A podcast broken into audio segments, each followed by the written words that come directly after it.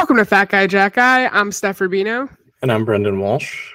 And this is the last episode of the year, folks. But before we do that, we have a little message for you. Please become a patron of Fat Guy Jacked Guy by going to patreon.com backslash Fat Guy Jacked Guy. For as little as $3 a month, you get all of our bonus content and you also get to contribute to our grifter dreams. So please hop on the Patreon. Fat guy,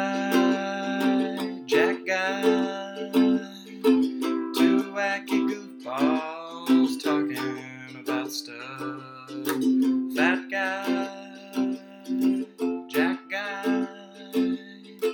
two wacky goofballs talking about stuff. Two biological brothers talking about stuff. It's been a minute since we did this, brother, but I'm going to start the normal way with the famous Fat Guy Jacked Guy preamble. It wouldn't be right if we didn't do a preamble. You must. So, we began this season with a little narrative from you, brother, about watching the ball drop on Dick Clark's New Year's Rockin' Eve at the stroke of midnight on January 1st, 2002. Uh, so, sorry, that's 2003, actually, right? Mhm. 2003. At that time, Brendan had been living as a 15 year old for about a month, and I was just four months shy of my 15th birthday. We were well into our first years of high school, and the rest of the world was on fire, much like it is right now, actually. And much like right now, it didn't feel like there was a lot to celebrate. But we always do. We always find something to celebrate. I'm not going to get into why it didn't feel like there was a lot to celebrate because we've been talking about it for most of the season. So I guess you guys could just go listen to those other episodes. But, you know, the US was in a weird place at the moment.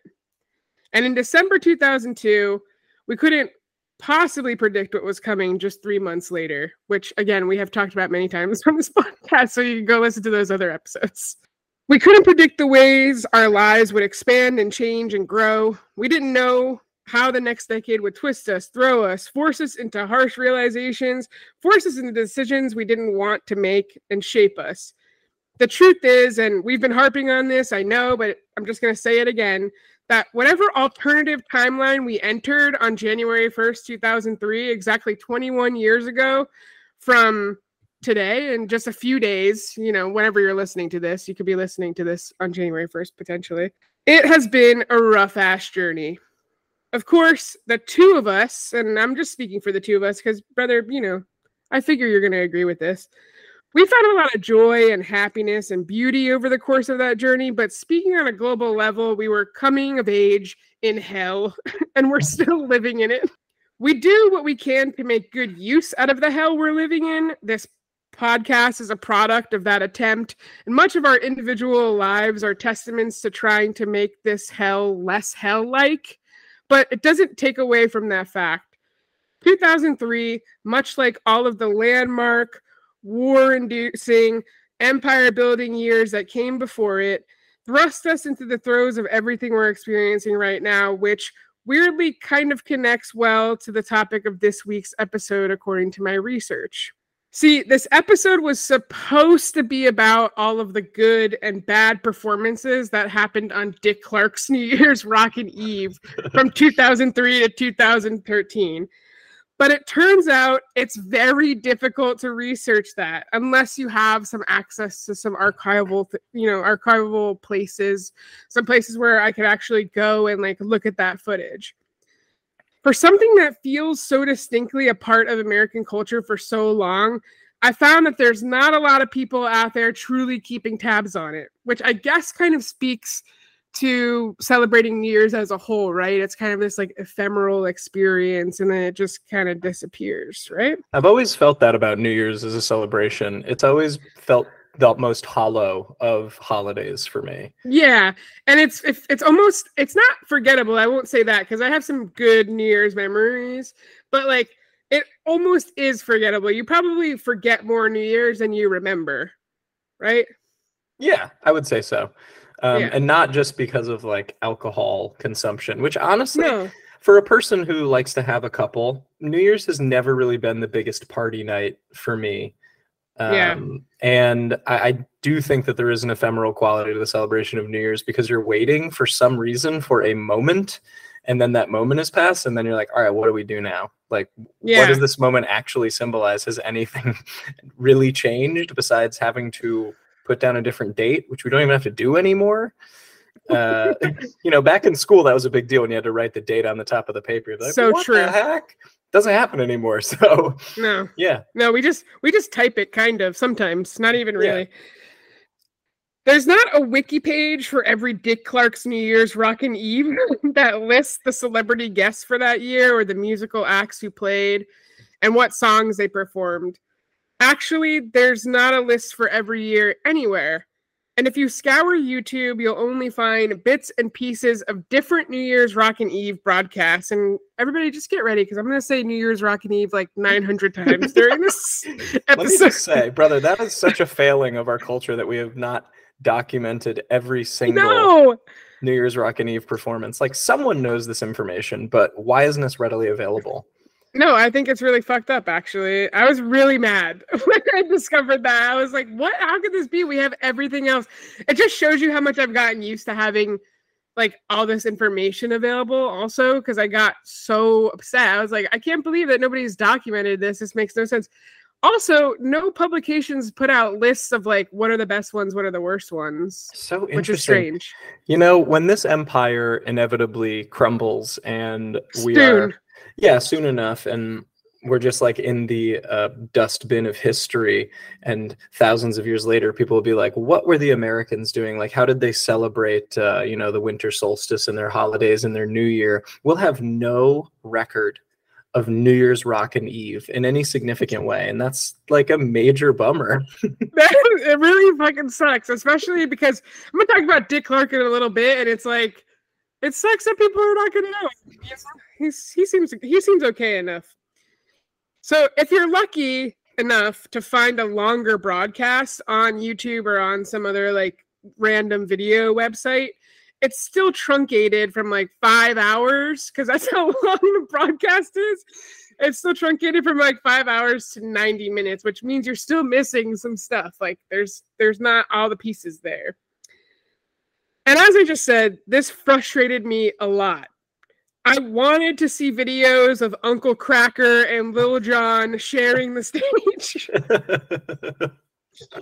uncle kracker There was this one Destiny's Child performance that, like, I remember in my in my mind's eye, I remember it being amazing, but I can't find footage of it. And this might be a fever dream, but I distinctly remember seeing older acts like Aerosmith and Rod Stewart sharing the stage with newer stars like Jessica Simpson and the Black Eyed Peas. But I couldn't find any of the weird shit I remembered there's a lot of stuff from later in the decade, like 2011 to 2013, but just not as much for the rest of it. And if you were there, or if you were like sentient and alive at the time, you know it was kind of chaotic. You probably remember some of those performances too. And I'm sure you remember when the celebrity guests would go out into the crowd at Times Square and ask random ass people random ass questions about their nights and about their plans for the future. You might even remember when Jenny McCarthy kissed that complete stranger that one time, because she did do that. There was a lot going on on Dick Clark's New Year's Rockin' Eve, and there still is because it's still on. It still happens every single year. is it still called dick clark's new year's rockin' eve They, I think they axe the Dick Clarks, That- but it's that- I still mean- called New Year's Rockin' Eve. That's fair. Because Yeah. people would be like, "Who is Dick Clark?" Yes. Okay, I'm going to talk about that actually Okay. because that that's the crazy part about this whole thing. New Year's Rockin' Eve is the highest rating New Year's Eve program in the country, and you might think that viewership has dwindled in the age of streaming, but you'd be wrong about that. It's as strong as ever. And that's despite all of the wild changes that occurred during our second season decade of choice. Now, listen, this isn't an ad for Dick Clark's New Year's Rockin' Eve. it's just that it seems like most people do. And it's worth talking about, and maybe worth talking about why we do. Even just last year, both Brendan and I were at a party at the family home of our strength coach, Vinny. And at two minutes to midnight, we all crowded into their living room to watch the ball drop on Dick Clark's New Year's Rockin' Eve. we did. We did. And it was that program. That feels kind of insane, doesn't it? Like, not only was everyone in the US sharing the celebration of the New Year, well, everyone in the world, obviously, but like I'm just focused on the US, that we were all sharing in the celebration of the New Year, but also so many people in the US were doing that exact thing, crowding into their living rooms with their friends and loved ones and partners, counting down the ball drop on the same exact television program. It's like time is stopping and moving forward for millions and millions of people at the same moment. Given that I can't really get into what I originally wanted to get into in this episode, I was still I was still able to find some interesting stuff about Dick Clark's New Year's Rockin' Eve that fell directly in this season's decade. So, I'm going to talk to you guys about that stuff.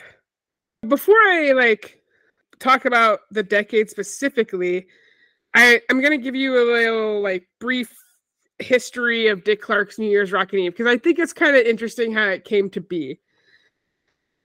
Just so that everybody knows and we're clear on who Dick Clark is. he was essentially an American TV legend. He hosted a widely watched show called American Bandstand forever from 1956 to 1989 when the show was canceled.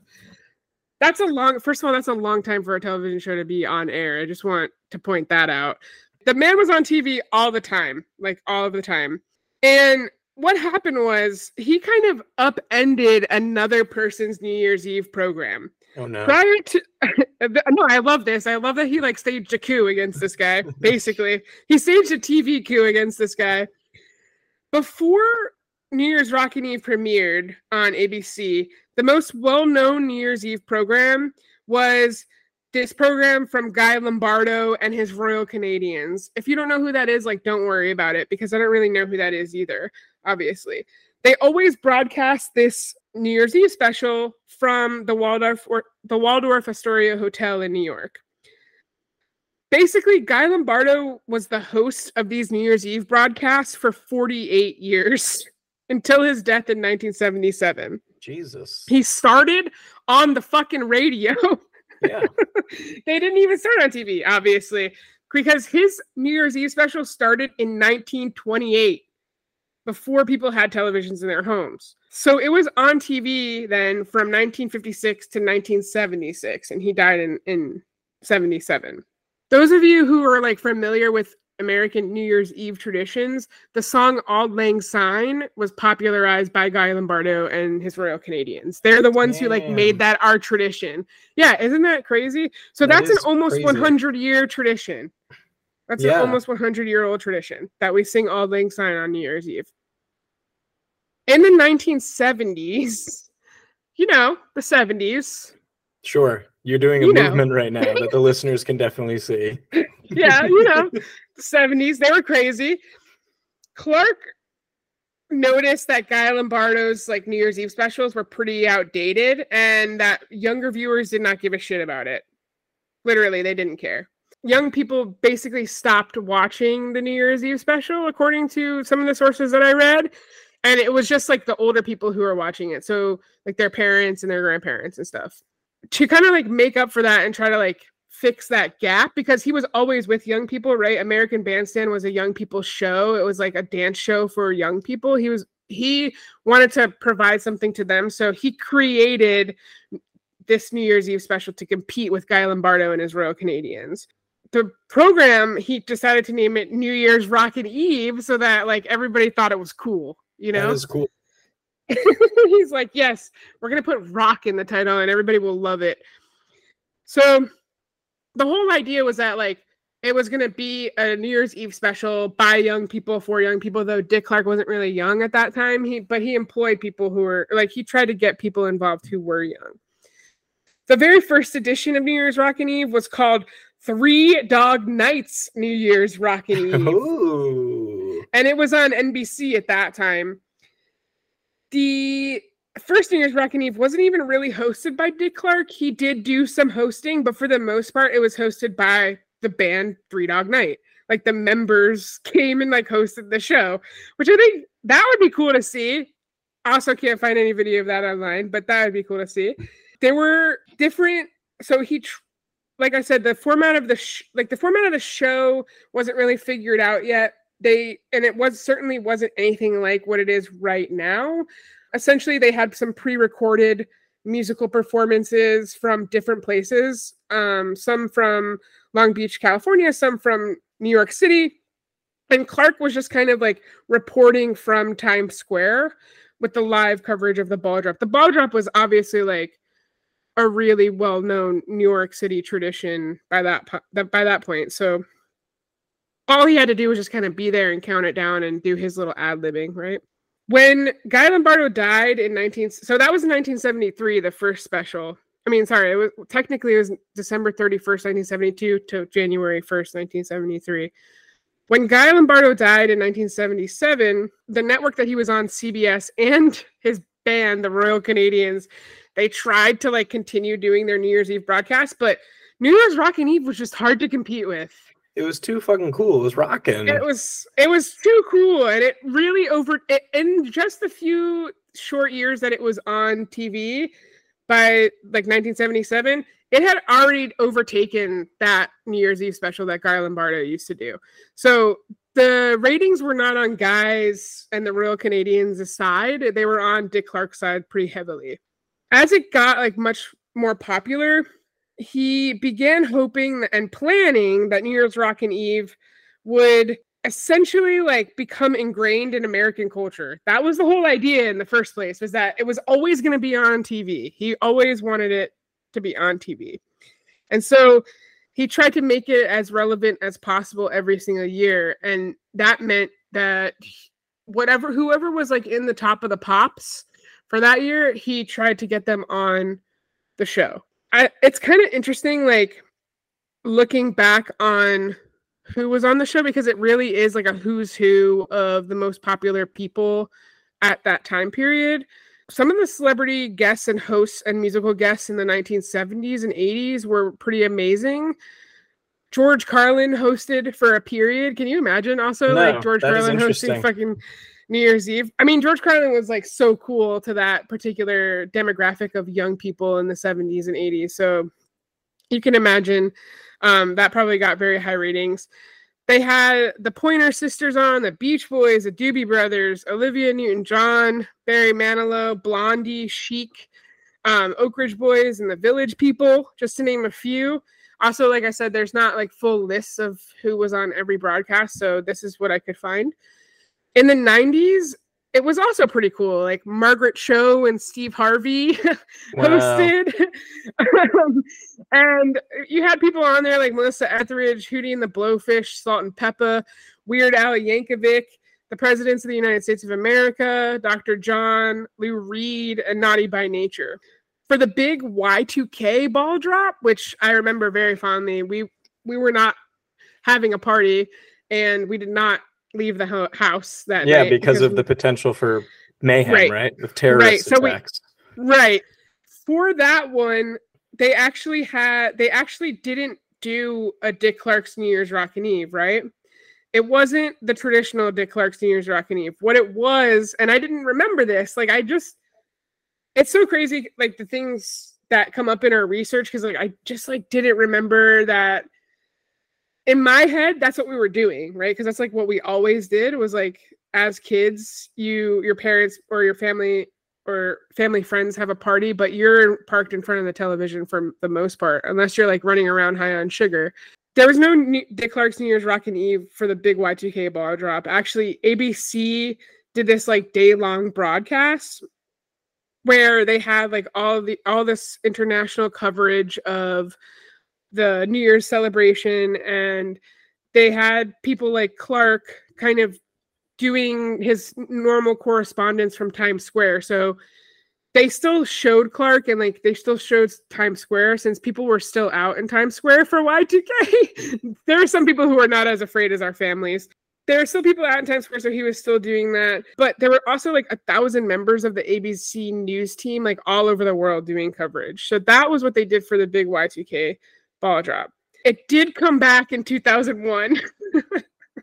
it feels weird to like talk about 2000 like the 2000 2001 edition of this because like again it kind of is a similar situation to how we were waiting for 2003 to happen like you didn't know what was going to happen and then something very very big did happen 9 months later but basically they they changed the format of the show in two, eh, for the 2000 2001 edition and they gave it a new hour it started at 10 p.m instead of later and it kind of like expanded a little bit and he believed that no matter what people were doing in any part of the world, which, brother, you're probably going to find this funny, but he believed that no matter what people were doing in any part of the world, they wanted to know what was going on in Times Square on New Year's Eve.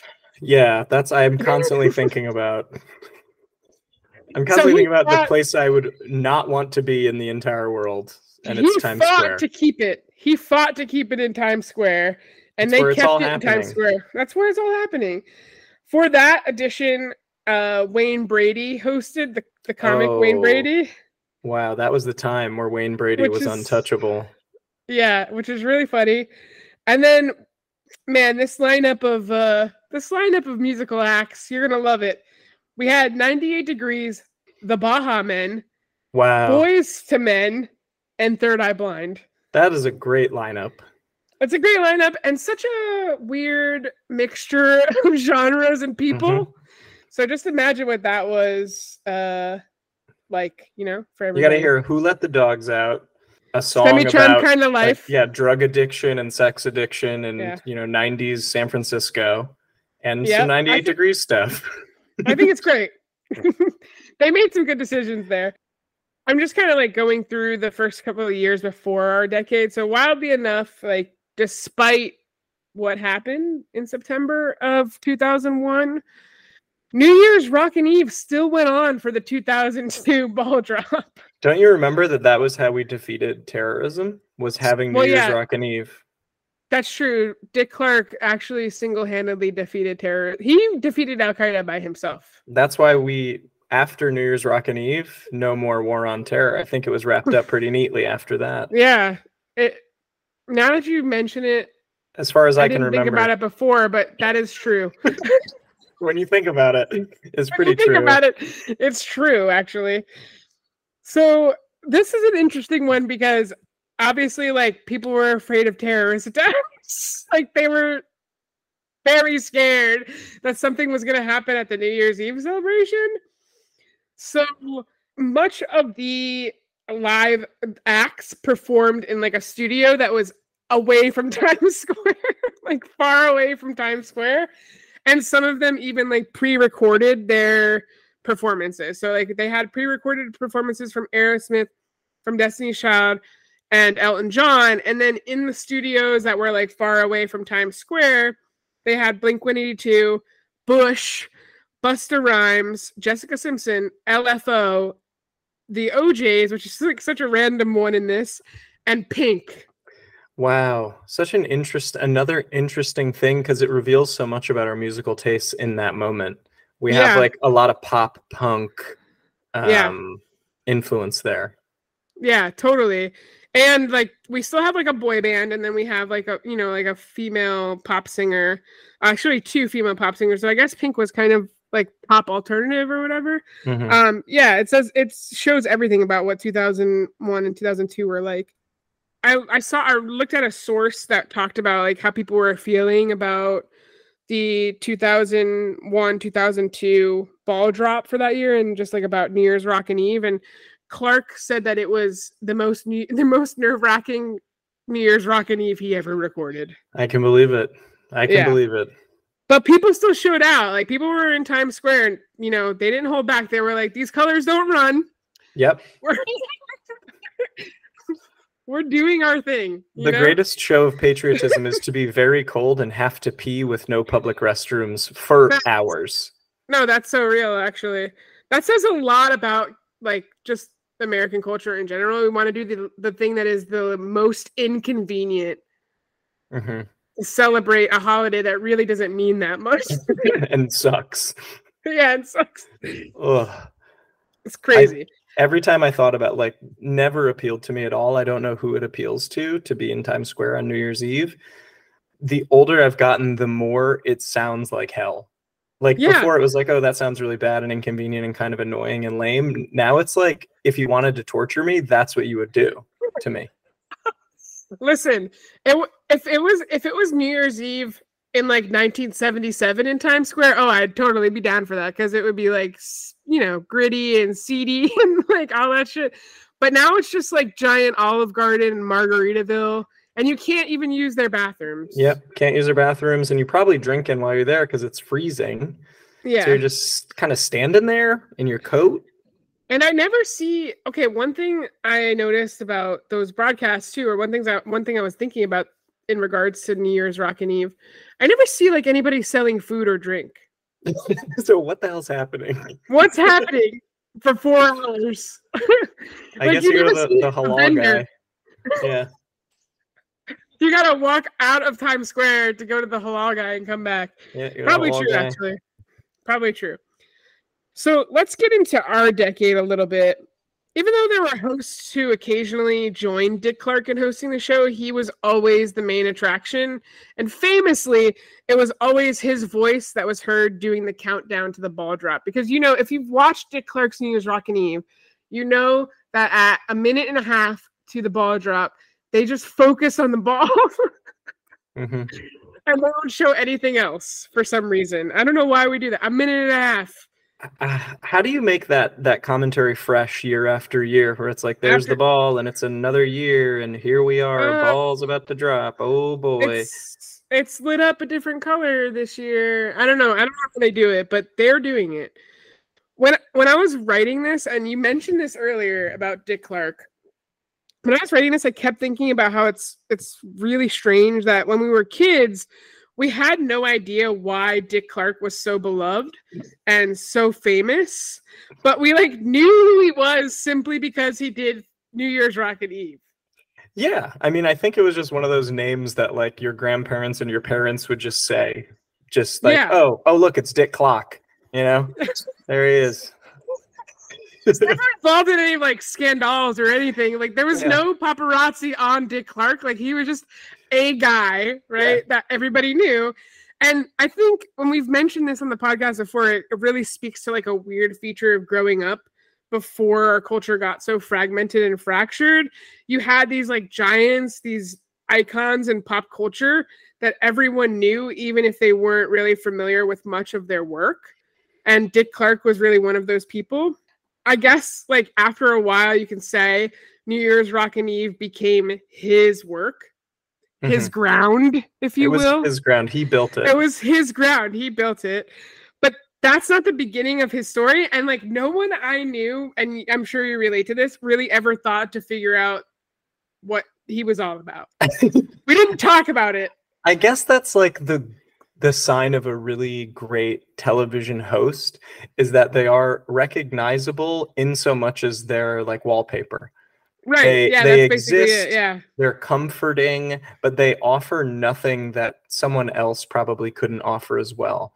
They Yeah. just exist. they fit very nicely into whatever we want them to fit into. And that's what Dick Clark was doing. So accurate. That's what you you really hit it. Dick Clark's New Year's Rockin' Eve didn't really change very much, but in our decade, some monumental changes started happening with Dick Clark's New Year's Rockin' Eve. And I was thinking about that too, that over the years, and maybe it's just because I'm paying less attention, that it could just be like my own bias, but it does feel like New Year's Rockin' Eve has lost some kind of like lost some heft in the public eye Yeah, probably. and I think I think this decade is actually to blame for it. So I'm going to talk about that. I'm talking about what's going on with Dick Clark's New Year's Rockin' Eve from 2003 to 2013. one of them is that he croaked, right? well, yeah, yeah. Well, you give shit away right now. I'm taking that out. I'm taking that out.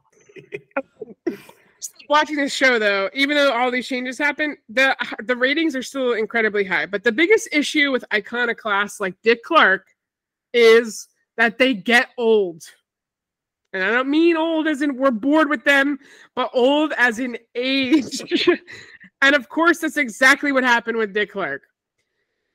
On December 8th, 2004, Dick Clark was hospitalized after having a minor stroke. So Uh-oh. obviously, you can imagine this would ring in. oh, I didn't mean to say ring in. this would bring some new changes to the show, right? Because if you know anything about having a stroke, you know that it impacts your motor skills, and your speaking skills, it impacts everything, right? He survived and like he was fine for the most part, but it did take him a while to get his speech back. And he did, you know, December 8th is only a month, less than a month before the show would air. So he didn't have a lot of time to do that rehab work with his to do that rehab work with his speech.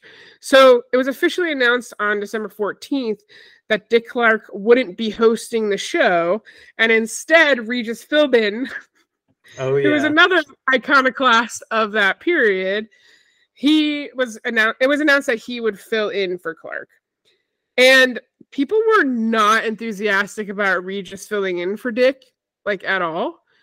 During the broadcast, one of the correspondents from CNN went into the crowd at Times Square to ask people how Regis was doing as a host, and mostly they said he was just doing an okay job.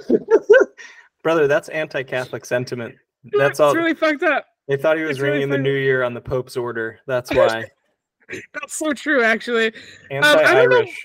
I don't know why I find this so funny, but I really do. I was like obsessed with this like Regis hate. like, why I would like- you hate like- Regis? it led me down like such a weird rabbit hole. In 2004, Michael Bloomberg was mayor of New York City, and for some reason, they also asked him about Regis's show, and he's Regis's like temporary show. He's quoted as saying, "It isn't that we don't like Regis, but we want Dick back next year." Again, this is just funny to me because I thought people like loved Regis, right? Yeah, so I'm like did. so hung I'm so hung up on people hating Regis for this. Um so I like I said, I got kind of trapped into this like everybody hates Regis for some reason, like rabbit hole. So I went and read some reviews of the Regis broadcast. And there were t- there were not that many reviews. Funny enough, like people don't really review the New Year's Rockin' Eve show. like they stopped doing that a long time ago. What a but blind spot. there's, there's a couple. Um, Richard Huff of the New York Daily News said that Regis was suitable, although not spectacular. Oof. And he said he should have had a young co host to help him out. And then Virginia Heffernan of the New York Times noted that Philbin seemed surprisingly nervous Hmm. in the role. And I'm not going to defend Regis here. I don't, you know, I don't really know much about Regis. I don't know. I know at this point, I know less about Regis than I do about Dick Clark 'cause I was doing the research for this show. But I get why he was nervous. Like, how are you going to fill Dick Clark's shoes? You know? But you'd think You for someone with so it. much live TV experience, you know, he had Regis and Kathie, he had Who Wants to Be a Yeah. Millionaire. You'd think he'd be confident, but maybe that was like Regis's, like that was his guy. Dick Clark was was the guy he always wanted to be, and then he couldn't really fill his shoes. Yeah. Oh, that's so true. Oh my God, that's probably, you probably just cracked the code there. That's Too so bad they're funny. both dead, so we can't ask. Yeah, we can't even ask. Oh, sucks. Here it was looking like Dick Clark was going to make a comeback to New Year's Rockin' Eve. ABC announced in August uh, that he would be back for the 2005-2006 edition, which would mark which would mark his first television appearance since the stroke. However, they were like, okay, we can't just have like Dick Clark, who's still recovering from the stroke, alone by himself hosting New Year's Rockin' Eve. Doesn't make any sense. So they announced that he would be joined by a new co-host, a media personality, who was both American Idol host and America's sweetheart, Mhm. Ryan Seacrest Sure. who everybody loved. Basically, they were grooming Ryan Seacrest to be the new Dick Clark because they had a feeling Dick wouldn't last very much longer. And actually, that makes the crazy thing about Ryan Seacrest becoming the new Dick Clark is that it makes so much sense when you think about it because Ryan Seacrest was also a longtime host of a show that was based around music. hmm Yeah, he's like the Like, new, he's like the Dick Clark of our generation. Yeah, interesting. Yeah, it's so weird, right? But like back in December 2005, there was like a lot of coverage about Dick Clark coming back. And in an interview with People magazine, Seacrest talked about how basically, you know, Dick Clark was coming back, but he wasn't fully recovered. So his duties were going to be limited. And like Seacrest was going to do more of the show.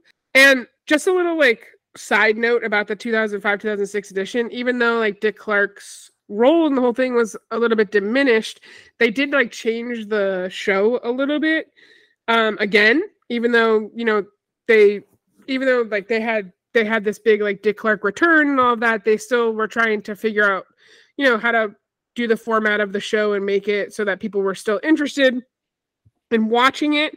So the 2005 2006 edition is the first time they did the live performances in times square which i did not realize that at all. In my head the live Times Square performances have always been a part of the show, Yeah, but it's not true. interesting. I always thought that was the case. Wow. yeah, it's not true. I know it's like a weird effect of like watching it so often afterwards that we just like assigned it to the rest of the ones. Um, so the person who got to be the first to do the Times Square live performance was none other than Mariah Carey. Your your gal. Yeah. And as you're pointing out, since I am an amateur Mariah Carey historian, I just want to remind everybody of a few things in regards to like 2005. 2005 was the year that Mariah Carey released The Emancipation of Mimi, which in a way was her big comeback to the spotlight after taking some time off to, I don't know, I guess she was like finding herself or reconnecting with herself. In a way, this performance was part of that, and she got to be the first person to do it live in Times Square. So, like, it was Dick Clark's comeback and also Mariah Carey's comeback in a way.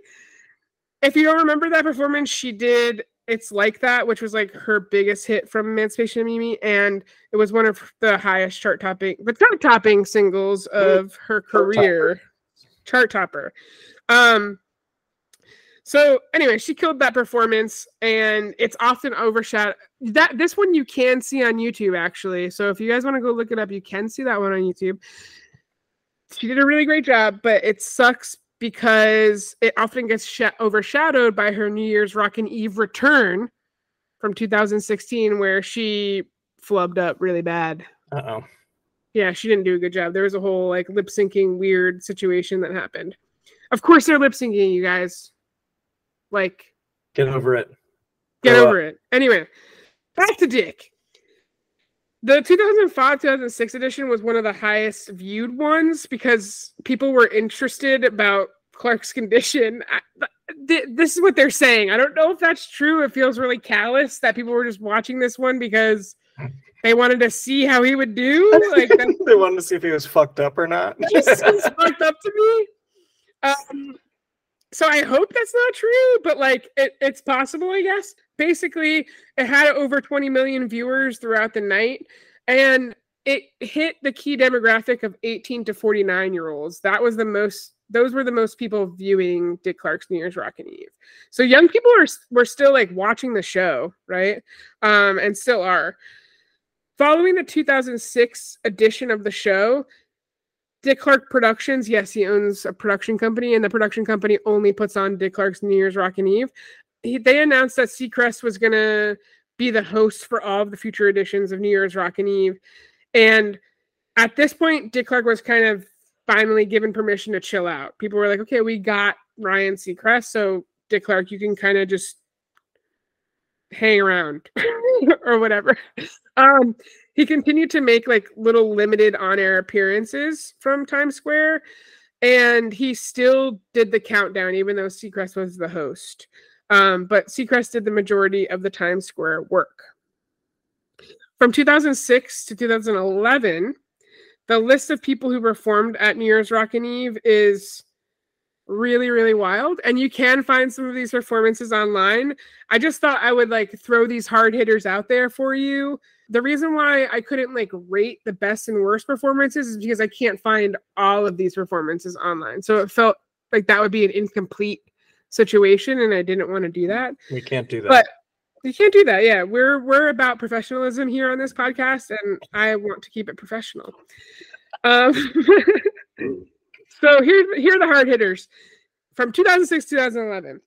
Carrie Underwood, Miley Cyrus, the Jonas Brothers twice, Akon, Natasha Bedingfield, Sean Kingston, Hmm. Plain White Plain White T's, Taylor Swift, will.i.am, Taylor Swift again. Sorry, she also performed twice. Lionel Richie, Fall Out Boy, Ne-Yo, The. Pussycat Dolls, Solange, Robin Thicke, Jennifer Lopez, Keri Hilson, Selena Gomez, Justin Bieber, David Guetta, Kesha, Taio Cruz, the Backstreet Boys, and New Kids on the Block together. Whoa. Avril Lavigne, Train, Willow Smith, Jason Derulo, and Drake. Wow. Young Drake. Young Drake. Yeah, he was in the 2010 2011 edition. Each year, and this is the thing that keeps I keep coming back to because it is crazy. Each year, viewership peaked at around 20 million viewers, That's pretty wild. which is That's huge. wild. And this was even without Dick Clark. And they were hitting the key demographic, 18 to 49 year olds, right? So that's interesting to me. It's interesting to me because, like I said, we, I feel like at every like home party that I've been to for New Year's, and even I went to a New Year's Eve party at a gay club and they put on New Year's Rockin' Eve um, in my early 20s. Like every New Year's home party that I've ever been to has had New Year's Rockin' Eve on. And so it's like it makes sense that there's so many viewers and it makes sense that there's always that many viewers because people are just putting it on the background of shit happening, you know, like they're you're not even watching it, but you're just you just have it there. But it's crazy that it's such a highly rated show. Brother, you you read my mind because it harkens back to the Dick Clark comment I made earlier that New Year's Yeah. Rocket is very much like its creator, Dick Clark, because they both blend well into the background of other things that you were doing. Right? It's so real. So it's of so course, real. Clark would make the perfect blend-in show for 20 It's million so people to sort of watch. No, it's so real. It's so real. We're kind of watching it from like the corner of our eyes while we make Yeah. a cocktail. and you're like, Yeah, oh, no. is that is that Fall Out Boy? All right. and that's it. Well, I guess I guess who would be on to, is that Bad Bunny? That's probably who's gonna be on New Year's Rockin' Eve this year. Is that Yeah. Bad Bunny? Oh, right. It's Burna Boy. No, it's Burna Boy. I wish. That'd be sick. Then I would actually watch. All right. So this is the this is the last and final part of New and then we're gonna put New Year's Rockin' Eve to bed. well, until about a week and a half from now. Until yeah, we're all we'll watching probably it. we'll probably watch it at Vinny's house again. the 40th anniversary of New Year's Rockin' Eve happened on the 2011-2012 edition of the show, and that was Dick's final appearance. He had a good fucking run. This man was on Dick Clark's New Year's Rockin' Eve for 40 years. 40 years. Of course, for that edition, Ryan Seacrest hosted and Dick was just the co-host. And it was the one of the biggest New Year's Rockin' Eves ever with over 22 million viewers at peak. And that's just what they could get. There's likely more. So I actually did some research into the ratings. Basically, they can only account for like home viewings. They can't account for like bars that were playing it and they can't account for like people who are having New Year's. Obviously, they don't know how many people are at a New Year's Eve party, so they don't know how many people are watching it at the New Year's Eve party, right? So this is 22 million homes that had Dick Clark's New Year's Rockin' Eve on, um, and so it could be millions more I because think you got to double that. I think we're doing. yeah, I think we're doing. I think we're doing 44 million, and we it could it could even be more than that, to be honest we're data Which, like, analysts. which like is it's insane to think about if it is more than that that's almost a third of the american population watching dick clark's new year's rockin' eve yep, sort of watching Dick Clark's. New sort of yeah sort of watching yeah sort of watching i should say sort of watching yeah Dick Clark is dead. He died in 2012. he had a heart attack um in April 2012. RIP to a real one, you know? RIP to a real one. Um, the strange thing about what happened in regards to like the New Year's, the Dick Clark's New Year's Rockin' Eve for that year is that they waited. So people were like, "What's going on with Dick Clark's New Year's Rockin' Eve?" Like right after he died. like I saw that there are publications trying to look, trying to like figure out what is going to happen with Dick Clark's Like, New Year's Rockin' just- Eve. He's like, no more Dick Clark's New Year's Rockin' Eve. Yeah, like, die, it's his his fa- his family's like, "It's done. He's dead." stop. but they it was strange because like all these people were looking for answers and they dick clark productions they like waited months to tell people what was going to happen so finally they said in august 2012 that they would be doing dick clark's new year's rockin' eve that year um and it would be in the same like time spot and all that and ryan seacrest was just to host it by himself there was just to be no other co-host, just to you know just to honor his memory Do you think Um, Ryan Seacrest was was at the deathbed with Dick Clark and Dick Clark? he had to be right the last He person Dick be. Clark talked to. he was like son Thank His you. actual like kids are there, and they're like, "What? Yeah. Why is he talking to Ryan Seacrest?" Seacrest was his son yeah, he's that like, that he built "New Year's Rockin' Eve is yours now." yeah that's what he he- said exactly and then he croaked He went into that good night. You know. Yeah, and and good for him. Good for him.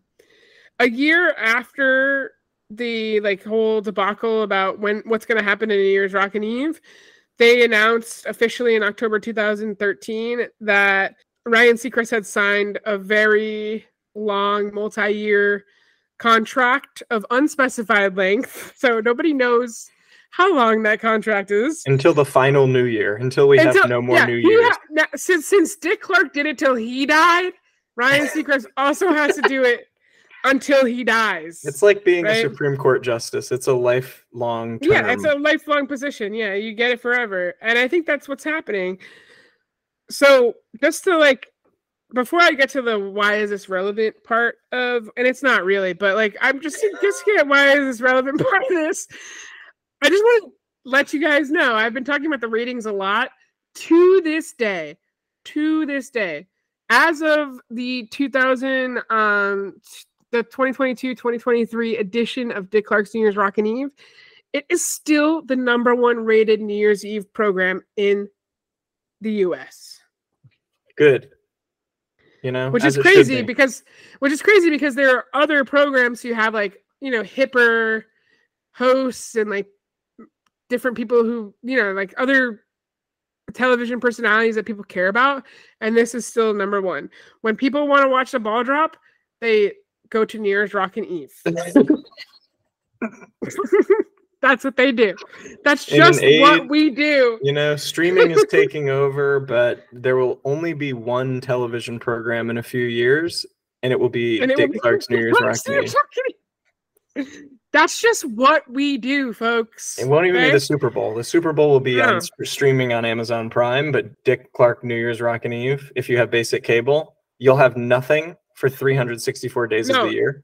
That's actually real. Just I actually I actually read that I actually read that there was an instance in like the 80s or the 90s where there was a football game that went late and it like basically threatened to like take away viewership from Dick Clark's New Year's Rockin' Eve, but New Year's Rockin' Eve still beat it, Mhm. Which is like really funny. Like I, I don't know, people just love Dick Clark's Year's Rockin' I don't get it. More American than football. Yeah, it's more American than football. So just to get to the why is this relevant? I guess like technically this isn't as impactful as any of the other stuff we've discussed this season. But you know, the new year is coming up and I wanted to, and like I said, I wanted to see those performances and rate them. But as I was doing research, I realized like I do think that it is relevant because there's not a single millennial in this country who didn't see Dick Clark New Dick Clark's New Year's Rockin' Eve at some point in their lives. Mhm. Like I would put money that probably everybody had it on as like a background at some point. Even if they were it was just when they were little, right? And I was thinking too, like Americans love tradition, but we also love to destroy tradition. So to have something that's like so ingrained in the culture and that is has been going on for so long and that is still ongoing. At this point, it's going to be the this is the 51st year. This year is the 51st year. It's interesting, like to see this staying power that it has and just like the power that it has over media and also like people's attention. Um, obviously it only comes on once a year, so I guess it's easy to have that staying power, but it's just such an interesting thing that even today, like people are going people are watching it, people are looking for it on their television. And like I said, millennials like remember having this experience of watching Dick Clark's New Year's Rockin' Eve. So the staying power is just wild. Yeah, you know, it is kind of a document of sorts of the year, right? When you were talking Yeah. about the early 2000s, the names of the performers, many of whom are no longer relevant at all. Some are only Nope. relevant in our minds. Mhm. Um, the Very true. it's kind of like the end of the year review in a way. I'm not saying it actually is, but like who was uh, marketable enough to appear Yeah. on the one of the most marketable platforms in all of television for that Yeah. year. Yeah. Yeah. So, no, it's so yeah. true. It's a It cultural document. It's definitely a cultural document. I do, you know, I, and every year that it's an interesting thing that you're bringing up. Like, it's a cultural document. It is like a review of the year, who was the most popular during that year, and also I do think they always try to like strike a little bit of a balance between like who's really popular in that year and like giving also old people something to like look at. As you mentioned, Lionel Richie was one of those. ads, Yeah. and I, I just think that that's really interesting too that there's this idea that like yeah you're with your uh, you're probably with a multi-generational group of people during new year's which has like for the most part in my i was thinking about this which for the most part in my life has actually been true maybe it wasn't like my family but there's always been people who are like a little bit older and like people who are a little bit younger and then like us Mhm. whoever us is, like my fr- my group of friends or whatever. I can't remember like any years that I spent at a house party where it wasn't this like multi generational group of people like hanging out and doing New Year's together, which is also very interesting. It is. It is very interesting. And I guess it relates to the Americanness of it all because ultimately we are an American podcast, Yeah. right? We Is are an American podcast. Yeah, we are unfortunately an American podcast. Is that you Mhm. you do have to for whatever the monoculture is, right? You do have to curate the monoculture for a variety of different kinds of people. And so this curation of the acts of Dick Clark's New Year's Rockin' Eve, and I cannot tell you what else is a part of this celebration other than No, musical acts, right? There's other stuff going on, but I don't know what it is. Yeah, this is this is the way of like solidifying what we believe the monoculture to be. So you have like a variety of musical acts, which is something that obviously MTV and TRL and all those things cultivated for us. But you also have the multi-generational aspect of it. So yeah, it's it's kind of an interesting little tradition that nobody thinks about because it's sort of background noise, as it should be. I'm not saying we should watch it uh, no. in any real way, but that's what the monoculture is. It's like background Yeah. noise as we engage in Yeah. real life.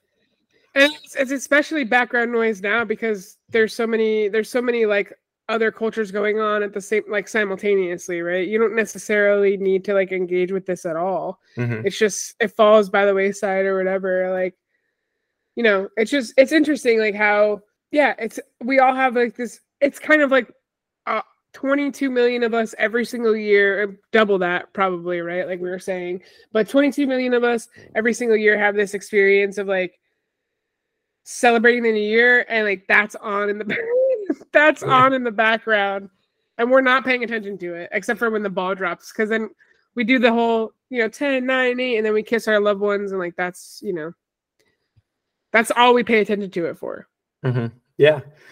It's the the thing in the background of whatever movie is being made, some biopic about like um you know someone's life and you want to show the Yeah. passing of the year, you'll have Rockin' Eve in the back. yeah right? Yeah, Like in Forrest Gump, right? and Forrest Gump Rockin' Eve is happening yeah, He and Lieutenant so Dan and those two uh, ladies of ill repute.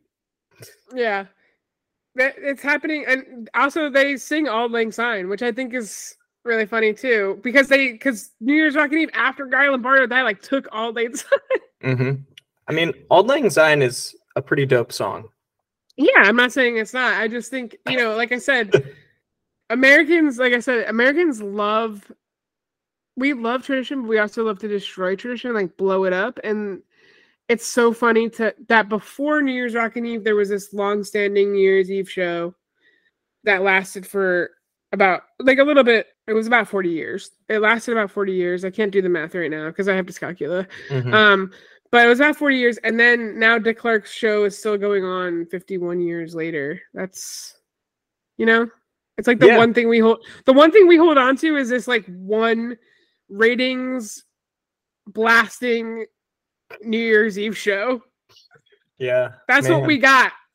this is it. This is the last remnant of culture that we have. It's, it kind of is in a sense. It, it is like one of the last remaining things. I like in regards to like monoculture. It's one of the last remaining things that we have. So that's. I guess it's more relevant than I thought.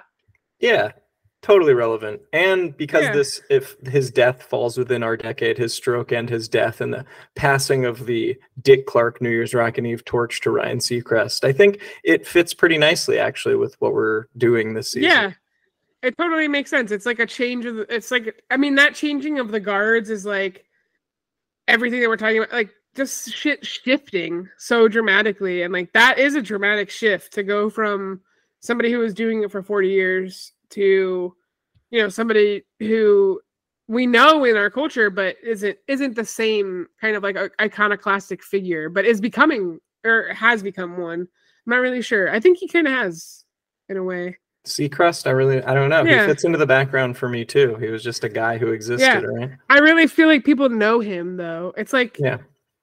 you know, he's like in that group of like I mean, he's not I, I know Ryan Seacrest is not gay, but he's like in that group of guys where it's like and it's like Ryan Seacrest, Anderson Cooper, Andy Cohen, hmm you know? It's like all that that group Yeah.